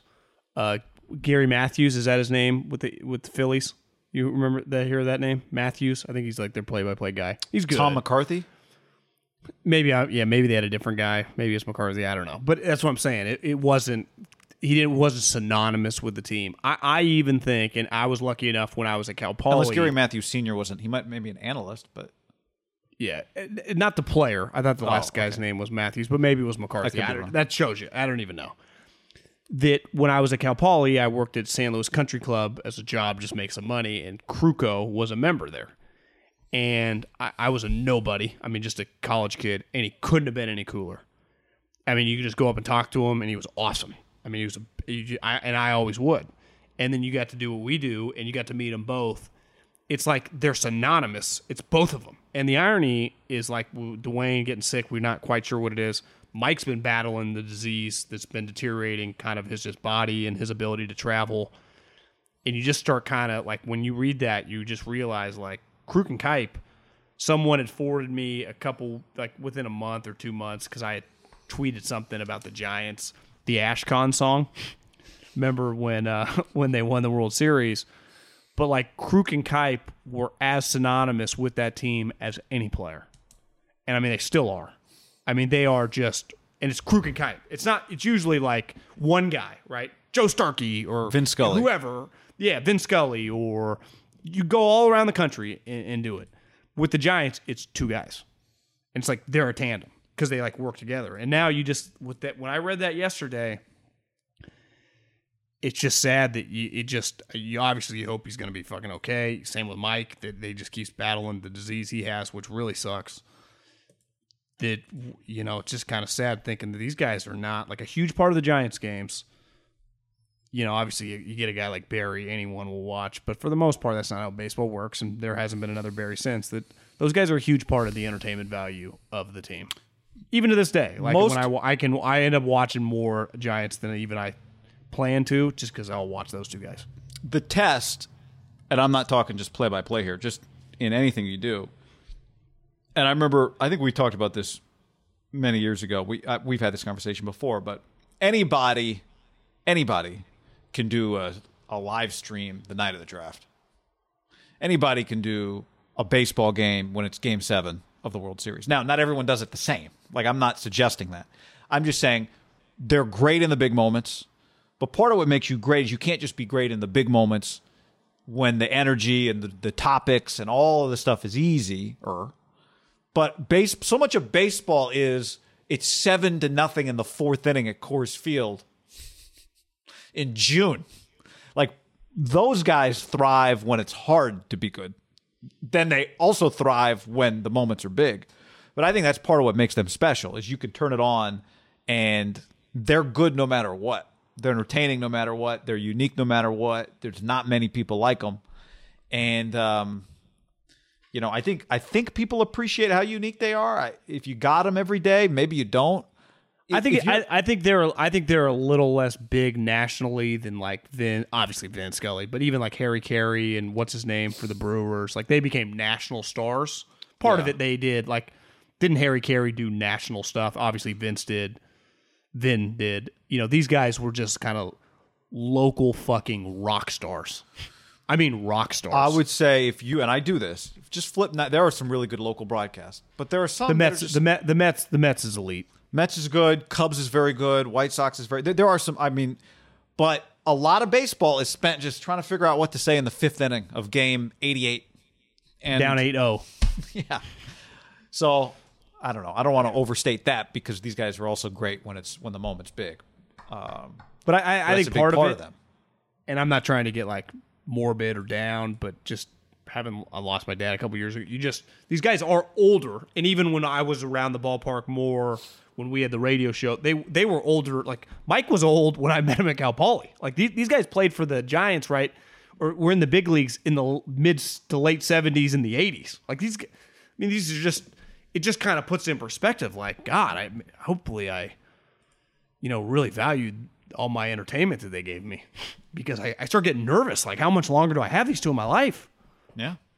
It, it was pretty jarring reading that. I remember the, the story that that ESPN.com, someone wrote a long, long story about Krukow, and Larry Baer, his statement in there was like, these two guys, they have lifetime contract. They are the Giants. Hmm.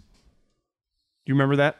No. There was a long article about the two of them, like when it was announced that Mike had the disease. And it was just like, God damn. As good as Already it missed gets. these guys. They're not even gone. No, Yeah. and there- but but I, again, the point is just an opportunity to say everything they get, every bit as cool as you think they are, they are.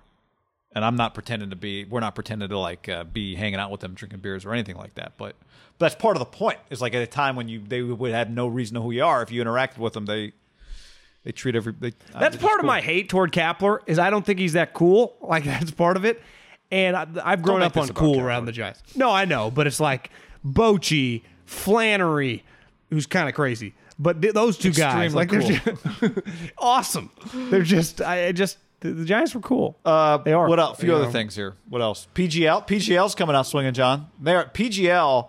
They, I think they started to smell the professional golf league. They started to smell like, oh, Koepka and Bryson. They're after that uh, PIP money. Well, don't worry, fellas. Don't forget, you don't have to do any of this stuff for PIP money if you're part of the uh, Premier Golf League. Well, what's the best part of basketball and baseball, right? When you sign a contract, the money's guaranteed. Golf is really like a poor man's football. Now, if you get big enough, you can make a lot from sponsors, but you actually have to play, and you're not guaranteed, even if you're the best player in the world, Dustin Johnson. Dustin Johnson missed the cut at the Masters. I mean, that's that doesn't happen in any other sport. He was. It's not like he was injured or he just missed the cut. Rory missed the cut, all- like I mentioned earlier at the Open. Justin Thomas, like these guys, you miss cuts. When you miss the cut, you don't get any money. This league guarantees you cash. The the lowest amount you could earn is two point seven million dollars. So it's Now, for people got- that haven't followed it, set it up. It's twelve teams, a captain for each team, and four total players on that each team. and the captains get between 20 and 35 million dollars. So, if you have an unreal year in golf, if you, I guess the FedEx can pump the money up a little bit, but if you don't win the FedEx Cup and you just handle your business, you probably make seven, eight million dollars. So it's a, it's a lot of money. And then with sponsors, you know, for the top guys, they're making 20, 30 million dollars. But this guarantees you 20, 30 million dollars. And you still get the sponsors. Because that's what everyone says. Like, what about the sponsors? Well, they don't care. They'll just go wherever the top guys go and people are watching. the eyeballs? That money is coming no matter what. If you could make your on course earnings, if you could make $6 million, which most anyone watching this or listen, unless you're one of our super rich friends that also listens, and I don't even know if I know that many people making five, $6 million. But if you were, like, that's great. But if I told you you could make, instead of having to like really grind for that five, you'd still be grinding the same, but I'll quadruple your money. I don't know how you don't have to seriously consider that. And golf is unlike like you know in football when they've tried it or baseball. This is a little different because golf is kind of just a made up tour, right? It's not like It's barnstorming. yeah, You just travel in the country. It's a circus. You just play. You don't. There's not only one. Now, the thing you told me, like one thing that would hold me back is if I play in this thing, can I not play in the majors? But somehow you can still play in the majors, even though the PGA Tour would ban you. The, Yeah, I mean, the there PGA would Tour have to be you some banned legit- for life. There would have to be some legit. And how much pull do the PGA Tour have in all four majors? And even like okay, the players who the tour runs, right? That's the players. Could we also could we take the players in the PGL or the tour take? Like, does the PGA Tour just become the minor leagues? I mean, the Masters can do whatever they it. want. We know the Masters can do whatever they want. Now, And the- they would. but they they might side with tradition over money. but they're gonna they would need the top players to play in their tournament. You can't have the Masters with like uh, Chez Reavie leading it.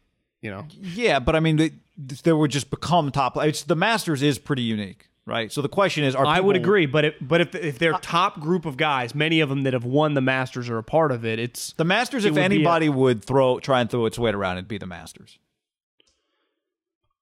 I, I just don't know if they would care as much as you. I, I think the people that would care would be the like a PGA championship who is associated with the PGA Tour, who like that's where it gets weird fast. Well, but, uh, yeah, so that would be the one where if it's a PGA, if it's if the tour bans you, because that's that's the thing that I still don't. I've understood it once. I still don't fully get it. Like all these majors are not, you know, like the FedEx Cup and the Masters are not kosher with one another, right?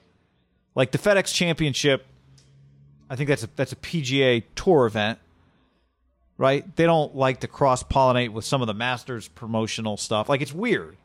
Like not all these things. Not like Major League Baseball, which is all the games are run by Major League Baseball. Yeah, it's not all under the same umbrella. It's very bizarre. It's Well, unlike football, the teams are owned by individuals, right? They control the league ultimately. The tour is run by the players. Like, for example, F1. I don't know enough about it.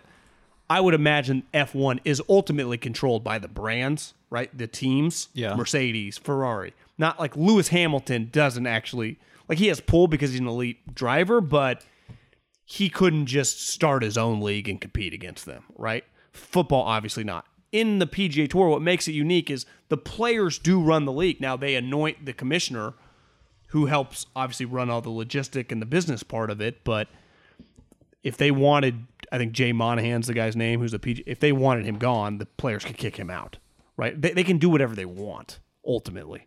Now he's in charge. Where it gets confusing is like where you make all this money now is through television rights. So that's where, but obviously the TV is just going to gravitate toward where people are going to watch. Well, that- so they would just, that's why like the what do we just have the PGA Championship?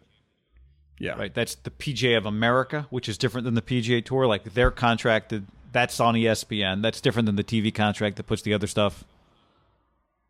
Did the PGA Championship end on CBS though? I guess it did. See, I there's there's a lot going on here, Yeah, there are a lot of moving parts. which makes it ripe for people, the best players in the world, to just pull away to do whatever they want. One hundred percent. And still leverage that you need them. You can't ban these guys for life because you do need them to run your other events. Well, there was just an incident, right? Jon Rahm. And you could say, you know, should have got the if if you knew that you're going to still get tested and get contract traced, even if you don't want to get the vaccine, you should just get the vaccine on money alone. So I, I understand the argument that it was his fault. He created that.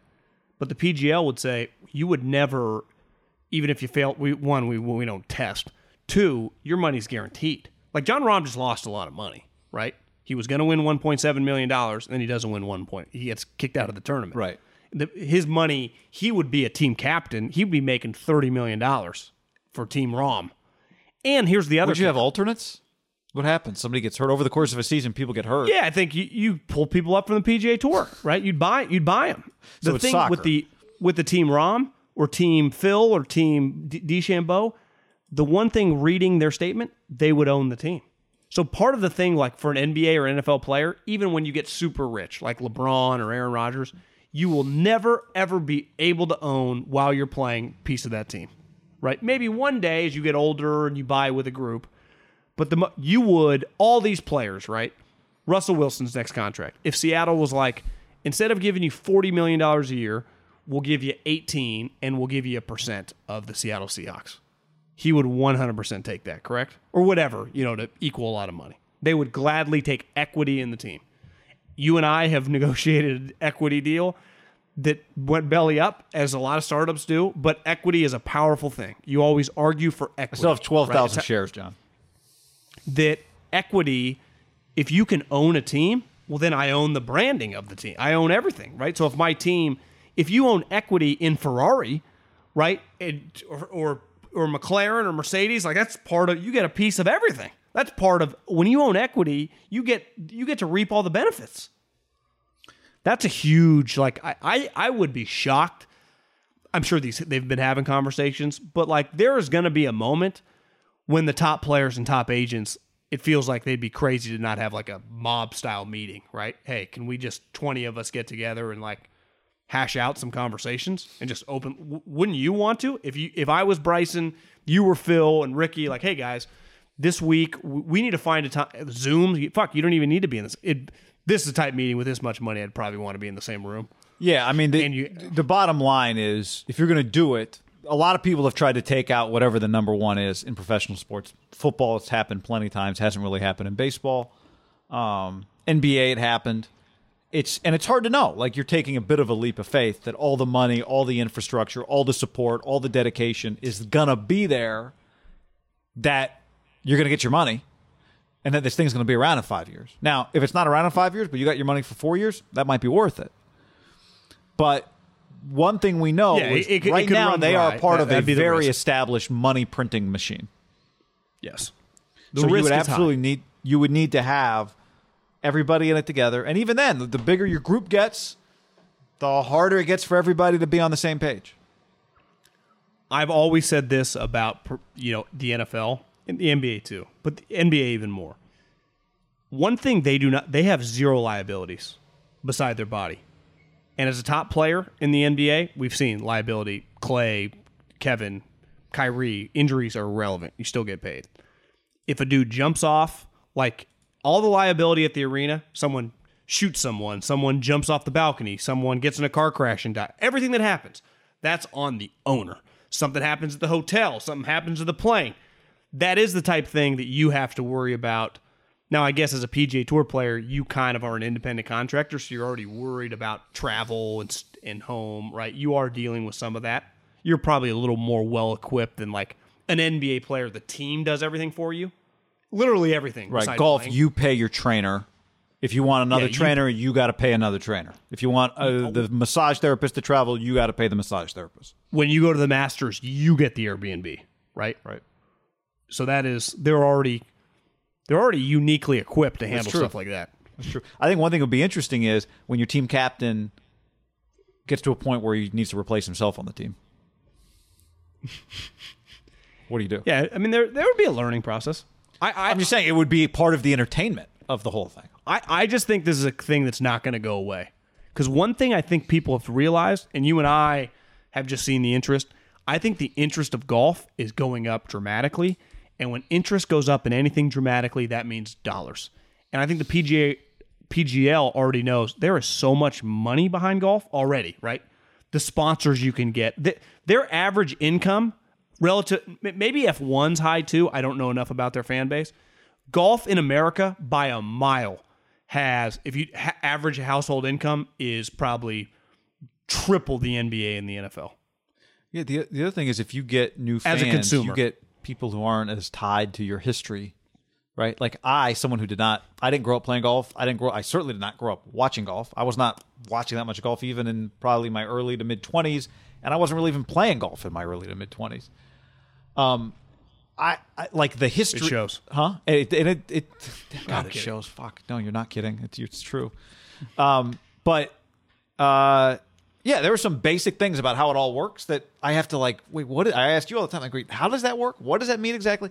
My point being, you get a bunch of new people to your sport. Like, if baseball suddenly got, uh, you know, a ton of new fans, you know what those people wouldn't care about? Runner on second base in the tenth inning. They're not tied to it. They don't. The way it used to be doesn't matter to them. So if you get a bunch of new fans, you're like, hey, PGL, this is how it goes. People go, sweet. I've heard of Phil. Just tell me where he's playing. I've heard of Jon Rahm. Just Bryson, Bryson and Brooks are playing in this random event. Cool. I don't know anything about it, but everyone says it's a big deal, so it's a big deal. Uh, it's not that hard to convert people if your stars are involved. Golf has the least amount of things though to make the pivot as long as the majors come with them. Exactly. If That's the the majors thing that come, matters. yeah, most of the tournaments, like I, I don't think even a fifty-year-old that's been watching golf, like I can't believe they got rid of the bear trap. No Bay Hill, no uh, Snake Corner at Valspar. Like I don't think most people give a fuck, right? But if you did like no more Masters, like that'd be a pretty big deal. Like you, you'd have to bring the majors. I will say one of the things that over the years I learned about, it's an obvious thing that is very cool, and it just happened. It just finished up today, I think. The U.S. Open qualifying is one of the coolest things that any sport has. It Does mi- tennis have that in the U.S. Open? Can you self-qualify as like a tennis player? I would imagine it does. To me, the fact that literally anybody on this stream can practice and try and get into the U.S. Open. Anybody Well, watching, No, you have to have a certain handicap to be able to qualify for it for the. but I'm just saying, there's no, you're not in the union. You're not. No one has to scout you. No, there's no work your way up through the minor. I mean, you ultimately if you, if you have if you have a scratch handicap, you can enter to the original. anybody qualifying. listening to this podcast or watching this YouTube stream, if you're if you work hard enough, you're good enough. You could just go, and then you go back to your job on Tuesday. You can play in the U.S. freaking Open. I mean, it's crazy. sounds e- i- it's hard though, right? I would yes, imagine I'm just most. saying you can overcome the barriers if you're good enough at it. Yeah, it'd be the equivalent of like every year, every NFL team, anyone that played college football in the region that has never got a tryout, under 28 years old, could show up and they would get. But you don't even have to have played college football in this analogy. I would imagine the overwhelming majority of guys that have ever qualified for the U.S. Open through the Open qualifying has play college. I golf. agree. I'm just saying it's not a prerequisite. No, it's not a prerequisite. But okay, let's even just Vince Papale style. Anyone under 28 who meets a just can come out to an open tryout if you live in, in a 60 mile radius of all these teams. It'd be something like that. Well, you could just walk out on the golf course be like, what's that guy doing? Oh, man, that's Barry. Broke the club record last year. He said, if I break the record, I'm going to try and make the U.S. Open. And now he's trying. Yeah, it's it's unique sport that way. But Steve- it's it's an individual. So that's I, I think the sport is equipped to do shit like that. It's right? just, it's wild. It's just so, to me, it's one of the coolest things. There's no like, but, you know, you used to hear stories like this. Oh, the Cubs are having an open tryout down at the high school. You know, like, oh, that's how they found them. like, that's golf. Steve on the Those YouTube da- says 2.1 handicap, 8,000 entrants this year. 8,000 entrants. So it's wild. And and the crazy thing is this year it's like that's the other thing. It's like established pros have to do it. This uh the they do they do it every year though. You know the the Chez Reavie, Keegan Brad, like those type guys. There's always a fringe. Keegan Bradley failed to qualify. Johnny missed the cut. I know, at a he's qualifier. probably a top 80 player in the world. Rickie Fowler missed the cut. Aaron Wise Phil- missed the cut. Phil's in. He wasn't going to be in though. He got in because he won a, ma- because he won two weeks ago. Yeah, he would have had to do this. Phil doesn't seem like he's been like locked in on his preparation for the U.S. Open. I don't think he gives a shit. Do you blame him? no. I mean, I I feel like he's just been playing money games. Yeah, it's, it, the 2.1 handicap though, you have no shot if you're a 2.1 handicap to make because just you and I. What's Tyler Raver? Obviously, I I, I know. I mean, show. I think when he's good, he's probably a plus five. He's done it. You know, he qualified. He went to the U.S. Open and he rain delay. He had to play 27 holes on a Friday, as the, as the story goes. Oakmont, historically, that or whatever the one Bryson won at last year is considered like the hardest. Whistling Straits right up there too. But Oakmont, I think the last decade was considered the hardest course. It was really hard, but a couple struts off, rain delay throws you off. Uh, I, I just think that the qualifiers though are at easier courses and it's just like a birdie fest. Like you better go low. I mean, Rick Neuheisel's kid, you and I were talking about yesterday. Joe, not Jerry. I I texted thought with Jerry Rick. was on Chip Kelly's staff. Yeah, well, he is.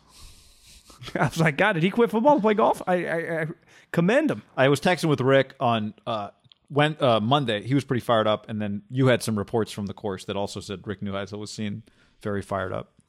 So he's, Joe got it in, got into a uh, Well, because my U.S. Playoff. Open contingent was texting me on Saturday. Rick Neuheisel's in front of us. They thought they were there practicing for the event yesterday, and thinking just like, oh, Rick's a member here. Rick's just playing. Turns out Rick doing the same thing they are with Joe, just getting ready. Rick's Boise like, yeah, State. I'll come play with you. Joe Neuheisel. Do you think Boise Boise State would be a cool place to play golf? It's a beautiful area. I mean, the problem It's is it awesome, just gets yeah. cold as hell. But when it's nice, it's really nice. We I bet they got some cool I had some friends that went up there, uh, just got an Airbnb for a week, like a couple months ago, just to hang. Yeah. So it's it's a good spot. To Boy, they just went to Boise, Idaho to hang I out. just went to Boise, Idaho for a week. Yeah, got an Airbnb. Fuck, I'd do, I would do that tomorrow. Sounds amazing. Forty. It's not a bad place to just go. Yeah, I I don't think I don't know what the flight situation like if it's easy to get to Boise. I would imagine it's not that hard to get to Boise. Well, get in your Honda Accord and fill up that gas tank, and you know it's a little more. You know, the gas tank even on a Honda Accord was for about seventy dollars right now, sixty. Uh no, it's like fifty bucks, 50, 60 bucks, What is it usually for you? probably around that. Oh, but right now, I mean, gas prices at all time high, right? Yeah, I mean it's probably usually forty three dollars, and now it's fifty five dollars. I don't know. Yeah, it's, I it's thought about it before. I'm always like up. seventeen more cents over there. Like fuck that. Well, I'm going to drive for another eight miles. That's like in the end, what'd you save? Three dollars on a thirteen Yeah, gallon tank. much. But it lasts a while too. You get good gas mileage. My point is, I drove the Honda Accord to Boise, Idaho. yeah. I made the drive. And how long did that take? It's you? long. I, I don't remember the route. I, I I think there's a chance I would did Boise to Davis in one day. I just wanted to get home. I know I did it Eugene to Davis in one day. I did a long drive from Boise, Idaho, but I might have stopped because that feels pretty far. High school drive, Davis to Eugene. Was that? I don't think there was a stop on the way. Right? That was just straight. yeah, I mean, it's, it's like the thing is, the difference is we left in the morning. I finished my day at like five o'clock. oh, that was a solo like, drive you're talking about too. Yeah, and I was like, I don't want to stay here. I want to go home. Yeah. But I, I didn't want to drive all the way to the Bay Area, so I just stopped at my parents' house. Uh, anything else we need to hit today? KD and the uh, and the Nets on their way to a championship. That's all I got. Um, baseball celebrations. They're awesome. College baseball players. It really feels like they've taken it to another level. Like another. I level. love. Well, did, you? How many people you think were at the Arkansas game? I don't know what their capacity is, but it was, I mean, it was banana. The Arkansas, Just eye, eye, the eyeball. Tennessee game the other day was when the guy threw the bat in the air, just on his walk off.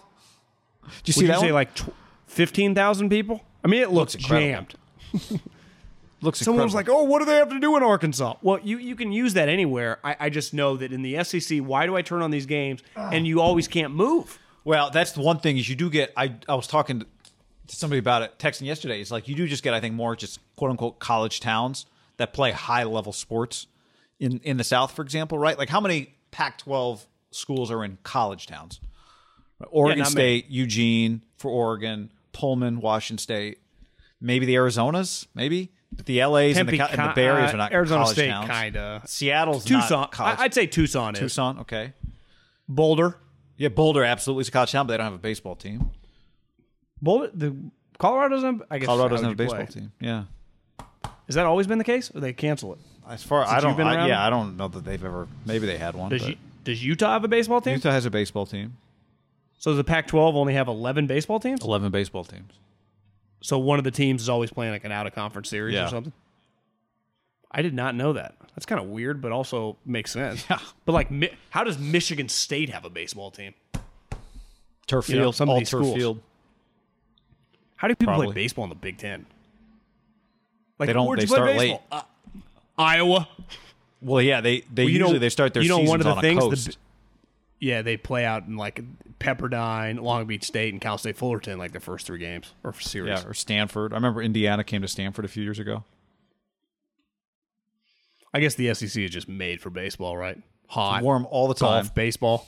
Yeah, it's just a lot of College golfers towns. and baseball players come from the South. I mean, every dude is just fucking looks like he's been on the squat rack and the forearm machine. Did you like- know Arkansas was good at baseball? Yeah, number one team in the I nation didn't all know. year. I didn't. I didn't know that. They always. That's the thing about the SEC. I guess I knew Vanderbilt's good. Mississippi State's always been good. I did Ten- not know Arkansas. Tennessee's that really good this year. When that guy hit that home run, the outfield went. It felt like a, watching a big league game. It was badass. I remember hearing stories from some a Pac-12 school where they, they went to a regional. I forget which one. Maybe it was Arkansas, and they said it was one of the most. The Pac-12 fans came back and were like, "It was unbelievable. Like every fan was just offering you beer and offering you. They're like grilling, literally in the outfield. Like not literally in the outfield, literally right behind the outfield wall. They just got a barbecue out there, and it's just nothing like it. Uh, the closer to your playing surface that you can barbecue, to me, just infinitely enhances how great your experience is. And baseball, softball, really the only one you can just be in the stadium, kind of, but out of the stadium. But barbecuing, it's a pretty rare thing. We had a barbecue down the third base line at. uh That's what I'm saying. Is it Krukow or is it Ozzie Smith? I forget what the name of it is. Baggett Stadium, Landing? Krukow, Something Landing? It was Krukow area. Yeah, we uh, Krukow's Landing. something like that. Yeah, get free beer and free hot dogs. You just had to have a special ticket. And John Middlecoff was the VIP host for two years and let all the cool That's a, people. that's a great job. It was incredible. It was uh, guy free beer, free beer. What do you think that? Do you have any idea what that ticket was? It a ticket you could buy, or was it just a VIP? Yeah, it was like hangout? yeah, it was VIP special team. I mean, there were a lot of people in there, but I mean, when word got out, Middlecoff. Now the problem is sometimes the assistant AD would stand right next to me, so he'd be kind of looking. But when they would leave, I'd give the little wink, and the guys would come on in. Once you're in, you're in. You know, It's like, are of those four guys from SIGEP boosters? Yeah, this guy, uh, you know, paid for the outfield signage right there. uh, all right, a lot to talk about today. A lot, lot of hanging out to do. Lot going on, guy. Lot going on. Even when they tell you there's not. Make it happen. is. All It's where you get ma- paid the big bucks. We'll be trying to uh, qualify for the uh, emergency U.S. Open alternates at uh, Callippe. So uh, good luck to us. Adios. Later, everybody. Thanks for hanging. When you need mealtime inspiration, it's worth shopping Kroger, where you'll find over 30,000 mouthwatering choices that excite your inner foodie. And no matter what tasty choice you make, you'll enjoy our everyday low prices, plus extra ways to save, like digital coupons worth over $600 each week. You can also save up to $1 off per gallon at the pump with fuel points. More savings and more inspiring flavors make shopping Kroger worth it every time. Kroger, fresh for everyone. Fuel restrictions apply. Save big on brunch for mom, all in the Kroger app. Get half gallons of delicious Kroger milk for 129 each, then get flavorful Tyson natural boneless chicken breasts for 249 a pound, all with your card and a digital coupon. Shop these deals at your local Kroger today or tap the screen now to download the Kroger app to save big today. Kroger, fresh for everyone. Prices and product availability subject to change. Restrictions apply. See site for details.